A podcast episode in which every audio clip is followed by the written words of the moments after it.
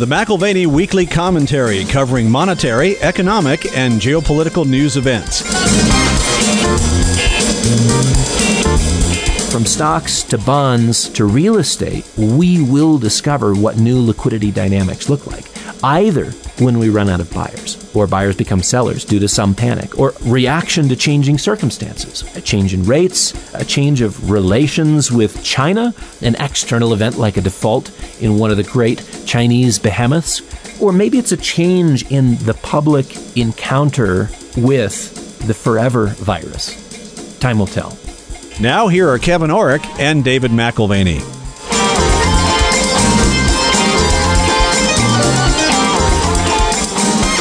Welcome to the McAlvany Weekly Commentary. I'm Kevin Orrick along with David McAlvany.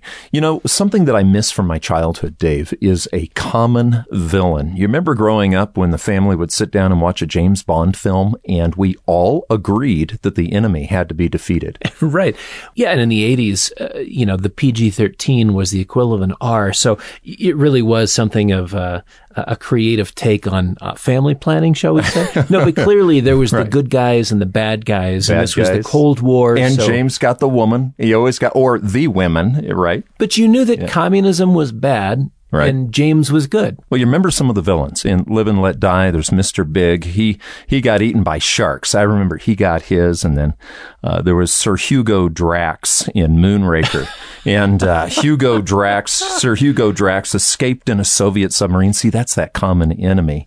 He was going to destroy London with a nuke, and you know we had Doctor No and he was going to disrupt our guided missiles and he got buried under a pile of guano by Bond and uh, Goldfinger, that's that hits a little closer to home. My last name is Orrick. This guy was named Auric Goldfinger. Yeah, okay? exactly. A U R I C, Auric. And he was going to steal gold from Fort Knox and, of course, fund our common enemy, right? Yeah. They always had an Eastern European accent or something that you knew was not you. So unification was around threat. Yeah. And that seems to be the theme then. But of course, we lived in the Cold War and things changed post, uh, you know, fall of the Berlin Wall, 1989. Foreign Affairs writes a special paper for July and August of this year, 2021, titled The Forever Virus. That's our new enemy. A strategy for the long fight against COVID-19. Yeah, yeah. And the future they describe is one where the virus never goes away, global herd immunity is unreachable, and the prospects of reliving 2020 all over again are high. Hmm. You know, hmm. barely mentioned is the origin of the virus, the conspicuous funding of the Wuhan lab explicitly for coronavirus research, or the emergency adoption of experimental shots on, on a global basis. Yeah, don't mention Wuhan. I mean, they couldn't have come from there, right? Unless it was a bat. Well, the celebrated success in the paper is that we rolled out the vaccine, although there is the admission that if every human on the planet were vaccinated tomorrow, COVID would still be an issue. It, w- it would be an issue because look, it's already moved to monkeys and cats and deer and mink and other animals. And so now we have the lingering concerns of transmission back to the human population in a new and virulent form. And Exhibit A in, in this paper was Denmark, uh, where 200 human cases have already been identified coming from minks. Minks. Right. Hmm. So, uh, variants are the driving energetic force of the future as it relates to the forever virus. Okay, but Bond still nails it on this, okay? If you saw Her Majesty's Secret Service, you had Ernest Stavro Blofeld, and he developed a deadly virus to destroy livestock and cereals and what have you. So the deadly virus enemy started to sneak in even into the Bond films. I, I, I, don't think Wuhan's got anything on this. No, but this is a global unifying factor like the Cold War was, and it helps us understand the difference between good and evil. And it's a paint by numbers approach, but that's generally what your global elite want in terms of dividing the world into who are you for and who are you against. Yeah, but you, you can't really end up having it eaten by sharks or, or buried in guano. Uh, what do we all have to do? And now it's what are you for or what are you against? You right. get the airwaves filled with concern over variants and you know the faster efforts to vaccinate, whether it's against the UK variant or the South African variant or the Delta. Um, they all have these designators, you know, B117 or B 167.2. So what are you sick with? Uh, B1.17. Yeah. And so you've got this sizable global anti-vaccine movement And then you've got the issues of production and distribution limitations uh, which, you know, again, the writers of this article are basically saying herd immunity is off the table because this is of foreign these kinds affairs. of factors. This is foreign affairs that, that you're Uh, reading. that, that's right. So foreign affairs, the folks at the CFR, Council on Foreign Relations, variants are recorded and they're discussed in the paper with reference to where there's been a sizable breakout. So, you know, where did it begin? That's why we have the South African variant, right? So the nomenclature they're suggesting should not be geographic because one of the things that that does is, is raise the issues of nationalism or uh, shall we say, uh, non-globalism. So need to reflect on the source of the recommendation. Again, Council on Foreign Relations consider the meaning. Let's get rid of the nomenclature. Those are kind of trigger words to say uh, South Africa or UK variant uh, makes you think negative things about South Africans and Brits. So political correctness, it's got to be factored in. So in other words, instead of herd immunity, they want herd ignorance, right? is, is that what it is? Herd ignorance? Well, I, I appreciate the comment that the vast majority of mutations do not make the virus more transmissible and deadly. There's one line in 19 pages where it's like, yeah, the, the mutations aren't actually that big of a deal, but you consider the scale of the math involved and you have what they call variants of concern. So on the table are the required booster shots and new vaccines because you've got variants of concern, um, which are the result of again these these mutations. And the booster shots and new vaccines bring back in uh, sort of the numbers as they're improving, uh, because there is an issue. If you have improving numbers, then you also have a decrease or a decline in motivation to do anything. So the motivation for the non-vaccinated goes away. The variant discussion keeps the impetus for shots front and center. Well, and you wonder too, I mean, if it doesn't change things, why in the world would you jeopardize yourself? You know, when we watch TV, they have these drug commercials that come on and you've got happy people and happy music and you sort of can try to figure out what the drug was for. But then you've got the next three minutes where it tells you all the bad things that can happen to you if something goes wrong with the drug. Guess what the vaccine doesn't have to do? They, don't have to tell you all the bad things because it's not even FDA approved. Well, it, it's it's gone through a different process. Again, emergency circumstances provide the legal protection for pharmaceutical companies, and so what that has essentially done is uh, remove the usual accountability for efficacy, long-term disease complication, and the liabilities attached with uh, the application of the drug, because they have to disclose all the possible ramifications under normal circumstances. These are not normal circumstances. Again, emergency circumstances. Uh, it's a different approval process. The FDA has looked at it, but it's given the stamp of approval in a different form and fashion, which again it's really a curious thing when pharmaceutical companies are removed from the liability structure. I mean, I can understand the rush to market of Moderna and Pfizer solutions.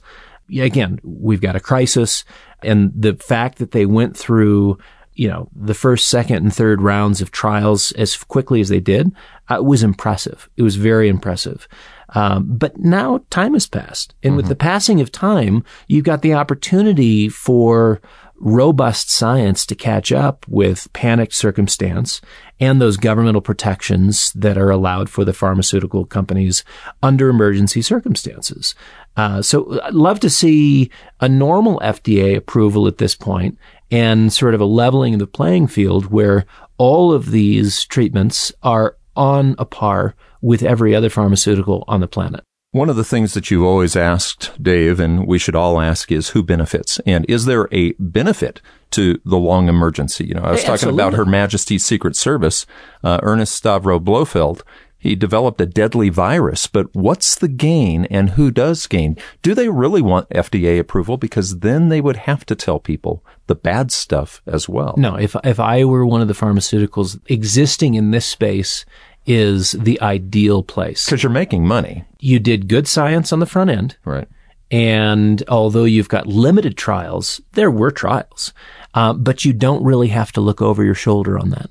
And you don't have to look ahead to see what the future health ramifications are. And the disclosures, yeah, they, they are starting to have some disclosures. I know the fact sheet, both for Pfizer and Moderna, had to change because they've had some heart swelling and whoops, uh, didn't see that one coming. Well, that's right, because they don't have to look into the future on a lot of this because there is no liability attached. Well, so but who benefits? is a perfect world. Who benefits? What what I want to know is okay. It's easy to say the the pharmaceuticals do, and you know, let's say that there is a cure. I mean, you're going to take punches because you have to get it out quickly. So, in all fairness, I don't want to just completely trash the pharmaceuticals, but behind the scenes, would it benefit certain groups of people to continue the long emergency indefinitely. Absolutely, absolutely. Uh, The, the benefits of a long emergency. This is not a question of science and solutions. Uh, it's one of surveillance and social modification. It's, I don't think it's merely eradication of disease that's on the table. You look at the instinct of foreign affairs and our friends at the Council on Foreign Relations, and it gravitates towards the circumstantial conditions that justify a transformed global order. And you know, reflect on that. It's very convenient to have something that centers the attention of the entire globe and unifies public policy. Uh, we haven't had anything like that since the Cold War. One of the things I love working with you and your family at this company, Dave, is we have some amazing clients and I've got doctors who I talk to who are very well educated, not just in the medical field, but they're also educated in the political and the economic field. And looking at this, I, I remember a doctor I was talking to about six months ago. He says, don't write off epidemiology, even if you're not for the vaccine. He says, in the 20th century, there's hardly been anything more valid and more life saving that's right. And, and just to, to, qualify what I said earlier, actually, since the Cold War, we've had the war on terror, which is something that definitely served as sort of a smokescreen for various public policies, wars of aggression, et cetera, et cetera. Sure. And so why were we doing what we were doing? Why did we show up in the Middle East? Why were we in Afghanistan? How, why have we been in Afghanistan for 20 plus years? Well, again, there actually are things that have been justification of public policies. And was Saddam Hussein really involved with 9-11? Was he really yeah. involved with 9/11? Yeah, that's Yeah. A, th- that's a reasonable question, and and now I think we can answer it pretty clearly. Uh, but in the moment, in the moment of crisis, there was a justification, and now you've got something that's not just on the basis of national interest, but on a global basis. Right, but we're not writing off the fact that there are vaccines to things that can kill us. No, that's right. I mean, w- you learn from science and the epidemiological success in recent decades. We've battled smallpox. We've worked past SARS and MERS. Had various forms of influenza. If you go back in time, you go through measles and cholera and more. And yes, there are major successes and society would not be what it is today without the application of science and, and reason to an approach that has brought us out of exposure to disease and given us a lot of health there's an appropriate role for science, as there is a role for deduction and practical problem solving. 1854, the outbreak of cholera in London was solved by the removal of the handle from a water well pump. Really? That was the solution. The infected well was identified as the source, and measures were taken to mitigate the further spread. You know, in fact, it's a little bit like the Taiwanese.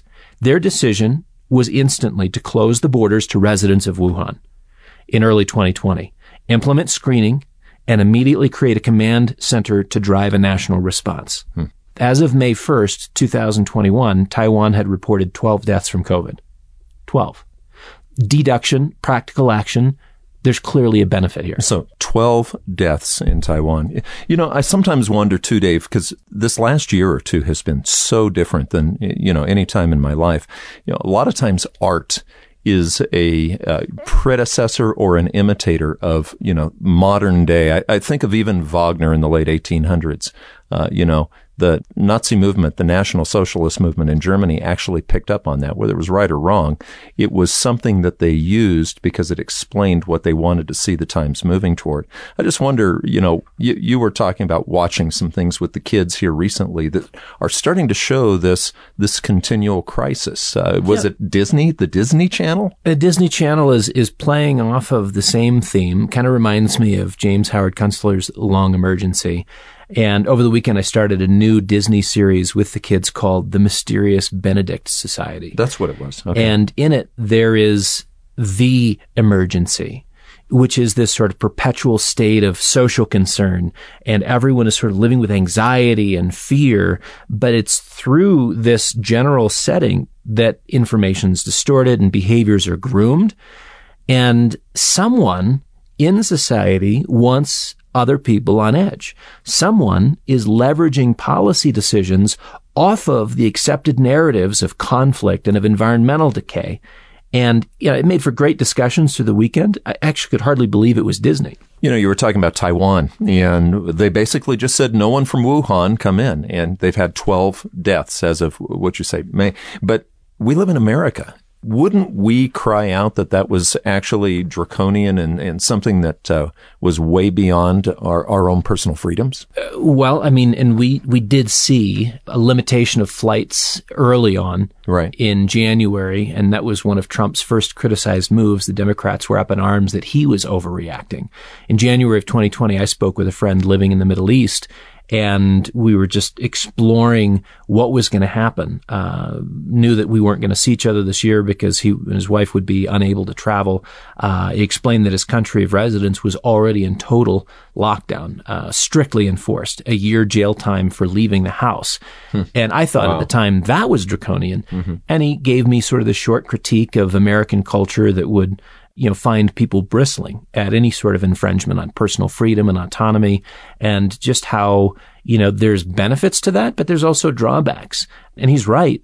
At the front edge of a crisis, when you consider leadership, at the front edge of a crisis, you don't know if measures taken are, are too much or not enough. And in time, you'll be judged by what was too much or too little. So the challenges of leadership are great in the early stages of, of any particular crisis. Well, and you wonder if they can even handle a crisis, right? When they're politicizing everything. You remember this was an election year that we were talking. Th- this all happened during an election year. So you were either for Trump or against Trump. You were for Biden. Whatever the case was, we weren't getting real facts. What we were getting was just a ton of argument. You remember that? Uh, political opportunism at every turn. The 2020 U.S. election was occurring during a pandemic. And that meant that everything was politicized, both sides.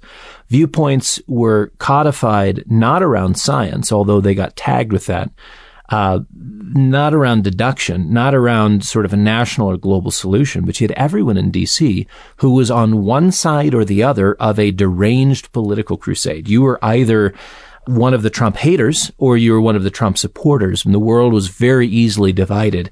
Uh, COVID conveniently leveraged political energy and existential fear across the spectrum of left and right. And much of what was politicized still lingers. And some of it we still call science. Well, and you know, we've talked about command and control economies, but command and control from the top is almost always the goal. I mean, independence is not the goal. That's why this country was so different when it came about. But you know, the Council on Foreign Relations, Dave, uh, you take Foreign Affairs magazine, there, there are some interesting articles in there, but you have to understand the bent that they're coming from. Would a foreign affairs or Council on Foreign Relations type of uh, agenda actually prefer a forever virus. 100%. The election is behind us, but it would appear that Foreign Affairs is still preparing for the forever virus, as they title their paper, the forever virus. Now I wonder why. And, and it's like the kids Disney story. So this emergency, it's like the old Bond villain, except for it's not a person this time. And the question is, what side are you on? Are you a good guy or are you a bad guy? And the way it's been framed is, are you on the side of science or are you not? No. And as we've talked about before, science is not something that is strictly definable in the sense that it is the tools we use to interpret the data. Mm-hmm. And there are actually many approaches to science. And oftentimes we get locked into one particular mode of thinking. And what makes it very uncomfortable is when someone comes to the floor with a different theory. And all of a sudden you've got a different way of interpreting the same facts. So you know, commenting before on the new reality of the post Cold War era, without a definable enemy, easy to recognize, easy to caricature, global leaders have struggled to focus the energy and attention of their voting base on matters of concern that drive election outcomes. You know, James Bond no longer fights the Russian bad guys. If you look at the most recent films, they're great, but he's fighting his own internal demons instead. It's, mm. it's psychological thriller more than it is spy thriller. And I think it makes for more interesting films. But the point is, complex enemies are not easy to rally against. Keep it simple. So maybe it's as simple as global warming, cooling, change as a leverage point, simple enough for every man, woman, and child to rally around. If you check the weather, it's changing. Self-evident proof that climate change is real.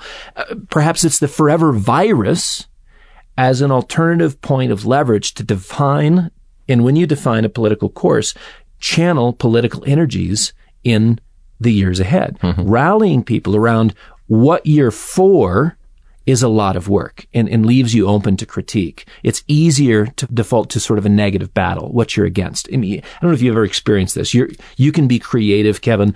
I've seen constant conflict between creative types and those who kind of sit back and give an armchair critique. Will never leave and do and create, but they're more than willing to have an opinion.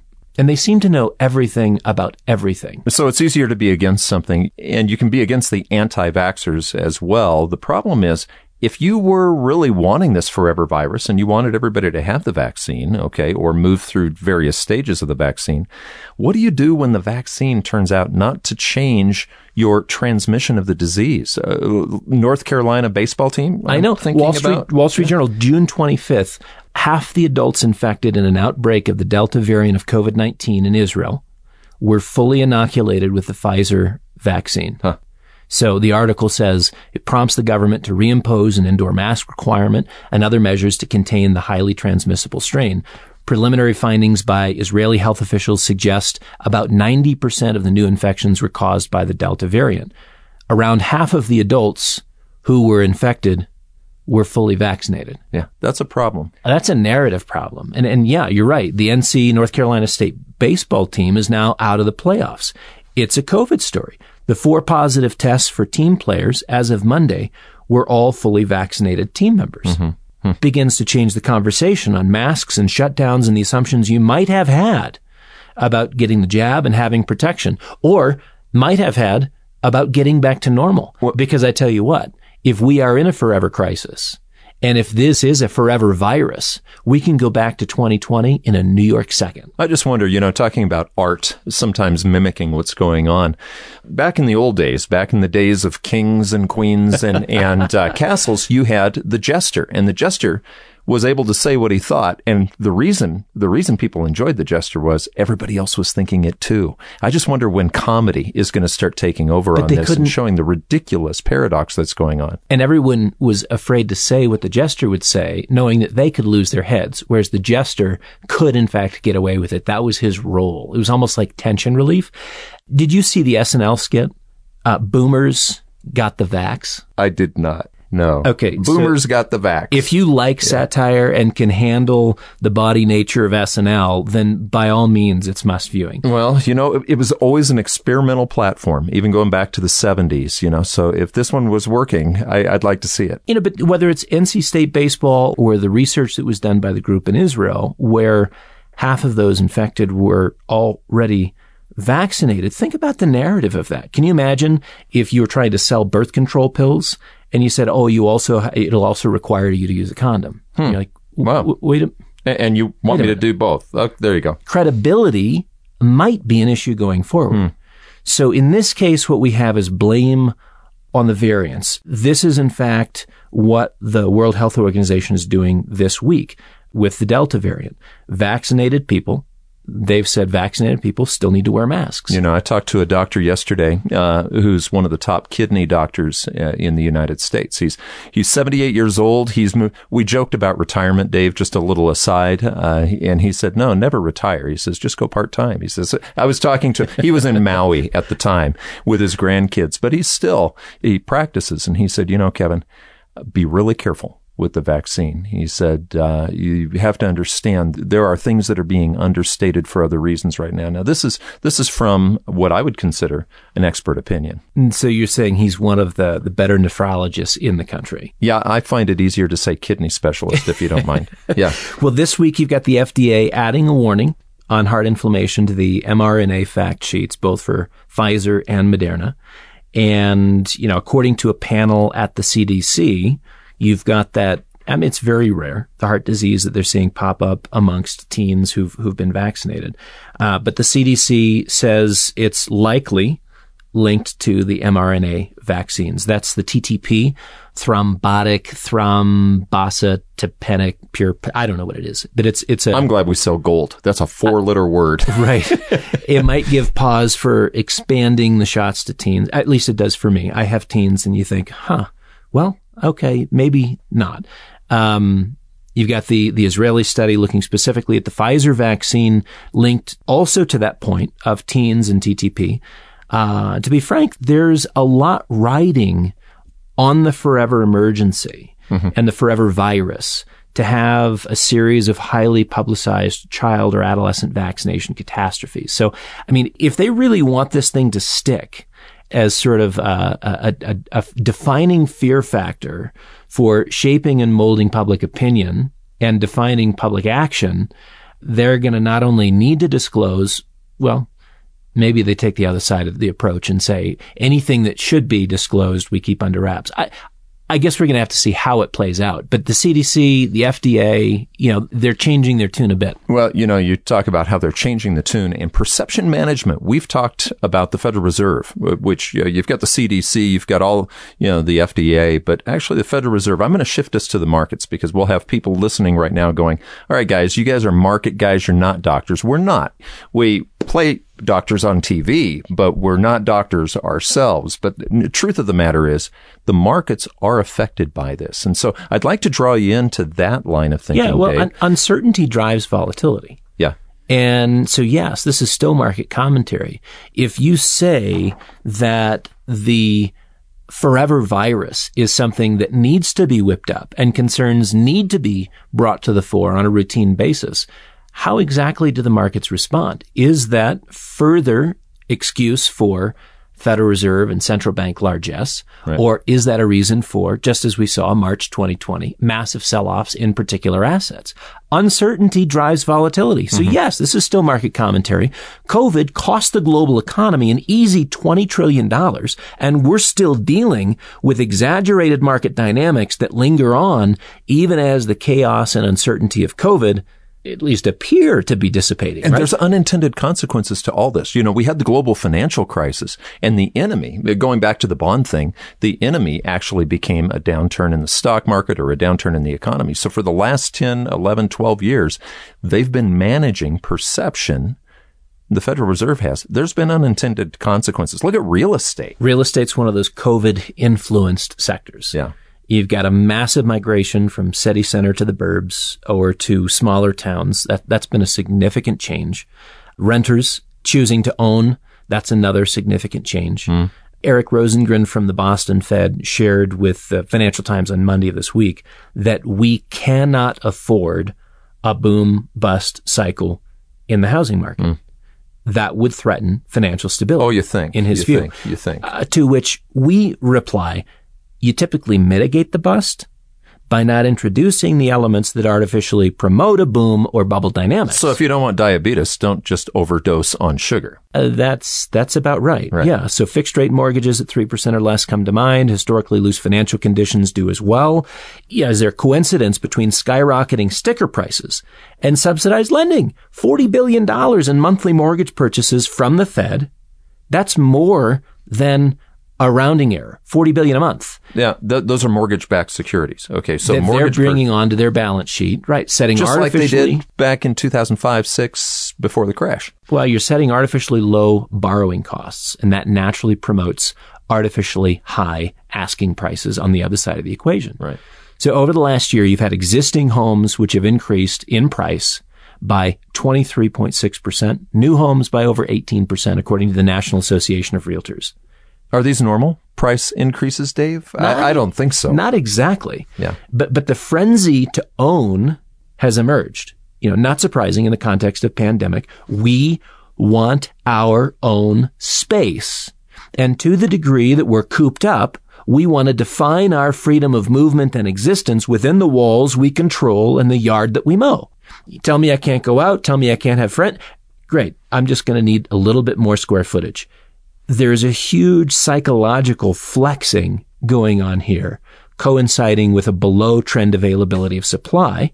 And that also is coinciding with commodity prices going higher. A very unique cocktail. I have a client who owns a, uh, a packaging company, and uh, yeah, I've known him for 30 years. They're they're quite successful.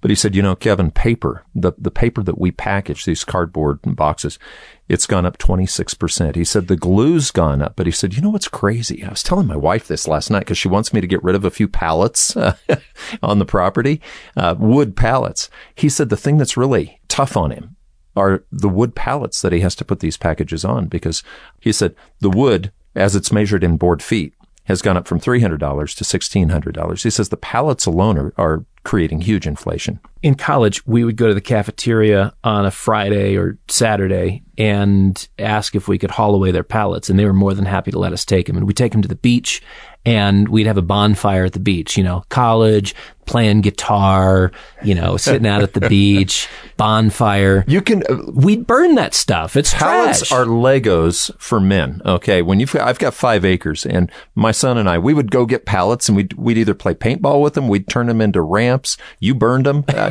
you know. But now they're very very expensive. Well, Rosengren is right about financial stability being jeopardized by a bust in real estate. Hmm. All we see at present is boom, no end in sight.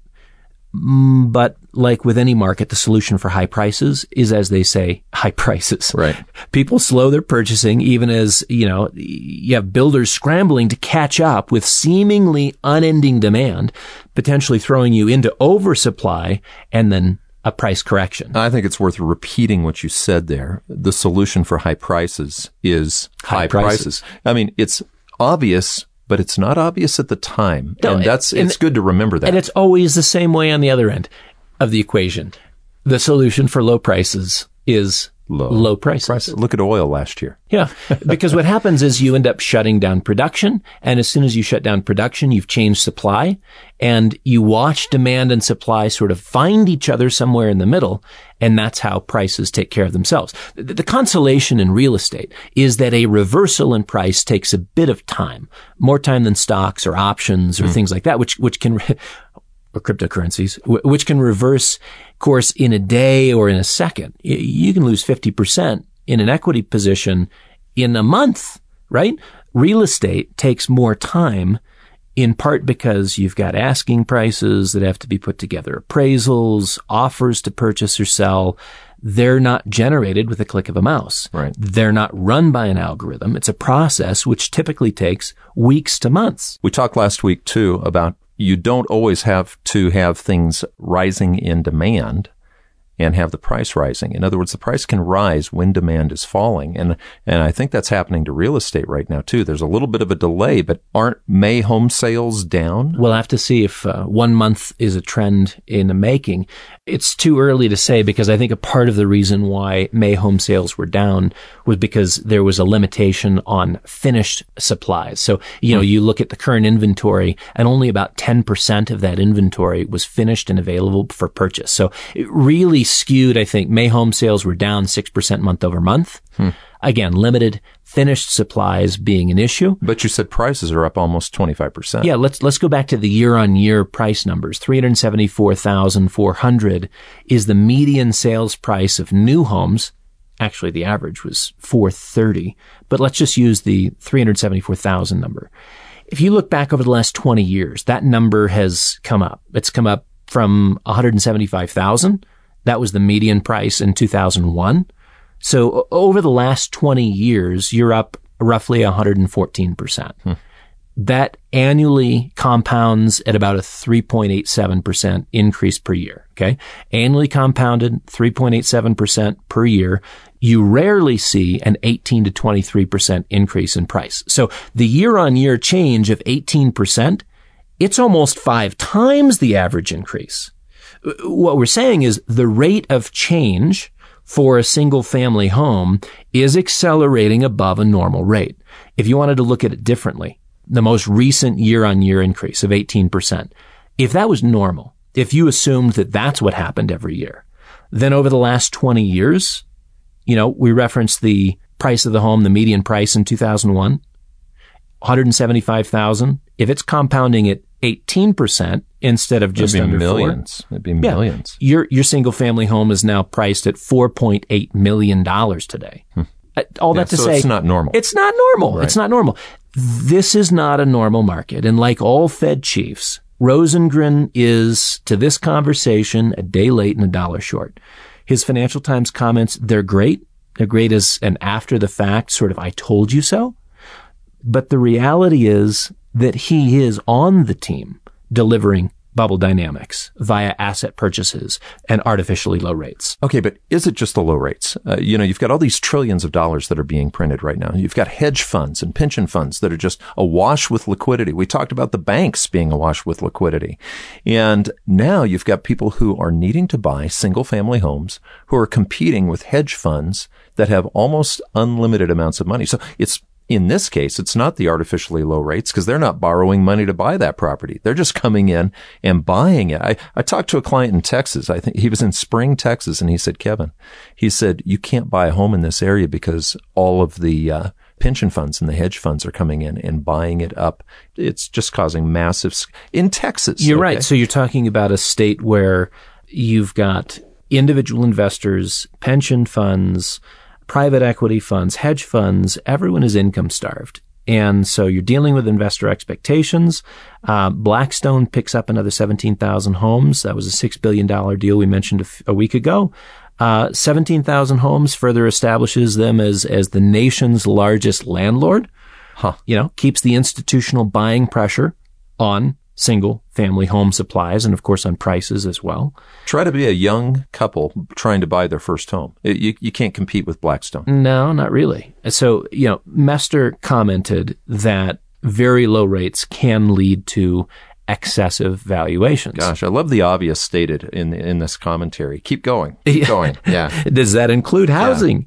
Uh, yes. Uh, is it equities pushing towards a, a, a cyclically adjusted price earnings ratio of 37?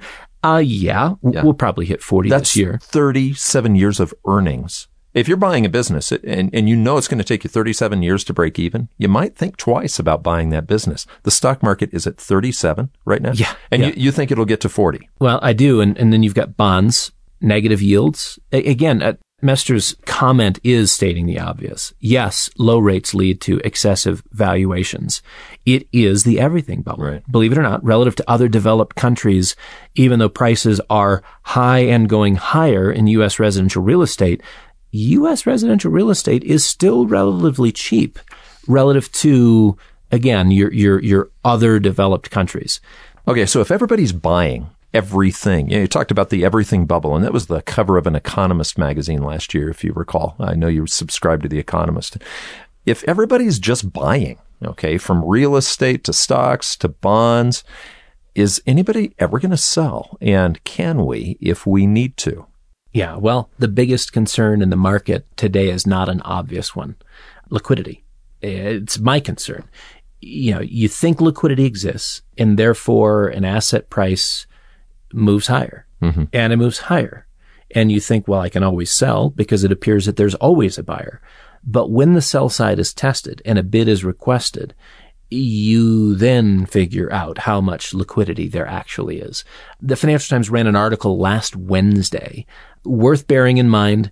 Downward spiral in liquidity is leading to more market shocks. Uh, the article says that broad market liquidity, uh, the ease with which investors can buy or sell a security without affecting its price, has been in a downward spiral for more than 10 years. Hmm. The market maker's role has been largely taken over by bots running high speed algorithms. And they only know how to buy when everything's buying. They, they don't really know how to sell in mass, do they? I mean, the bots don't know what to do when it comes time to sell. Except back away or hedge positions, Right. uh, which can exaggerate the downside in a particular trend. So volatility is something that is more and more common. And, and it was interesting. I, I read one study where over about a 25 year period, there were, I think, nine days. If I'm remembering, this is just off the top of my head. Forgive me. But I think it was nine days uh, over about a 25 year period where you had volatility of 5% or greater. And yet, since the global financial crisis, to present, we've had 62 of those days. Hmm. Volatility is on the increase. Now, we had an explanation for that by one of our guests who was a part of the creation of Dodd-Frank and said on our commentary, I think I created a monster. Bookstaber. Yeah. Yeah. So when Richard Bookstaber joined us to discuss his book, The End of Theory, an, an excellent read, I highly recommend it. That was a part of his conclusion is we solved the problem of the global financial crisis, creating more oversight and, and limiting the incentives of the bad actors on Wall Street. But oh, we also changed the incentive dynamics for every player on Wall Street, including the market makers. So if you count back to the year 2000, not only have we seen decimalization, uh, occur where stocks no longer trade as, as fractions, uh, but instead as decimals. And then post global financial crisis, we've got market makers who lose an incentive to trade their own portfolios for profit. Right. And thus are not really interested in taking on inventories of stock. So the biggest concern in the market, it's not obvious every day. It's not obvious every day, but liquidity. You think it exists and therefore the asking price is moving higher. But wait, but wait until someone tries to sell. So from stocks to bonds to real estate, we will discover what new liquidity dynamics look like, either when we run out of buyers or buyers become sellers due to some panic or, or reaction to changing circumstances. What might those circumstances be? A change in rates, a change of relations with China, um, an external event like a default in one of the great Chinese behemoths where we could see a massive default any day. Or maybe it's a change in the public encounter with the forever virus. Time will tell. You've been listening to the McAlvany Weekly Commentary. I'm Kevin Orrick along with David McAlvany. You can find us at McAlvany.com. That's M-C-A-L-V-A-N-Y dot com. And you can call us at 800-525-9556. This has been the McAlvany Weekly Commentary. The views expressed should not be considered to be a solicitation or a recommendation for your investment portfolio you should consult a professional financial advisor to assess your suitability for risk and investment. Join us again next week for a new edition of the McAlvany Weekly Commentary.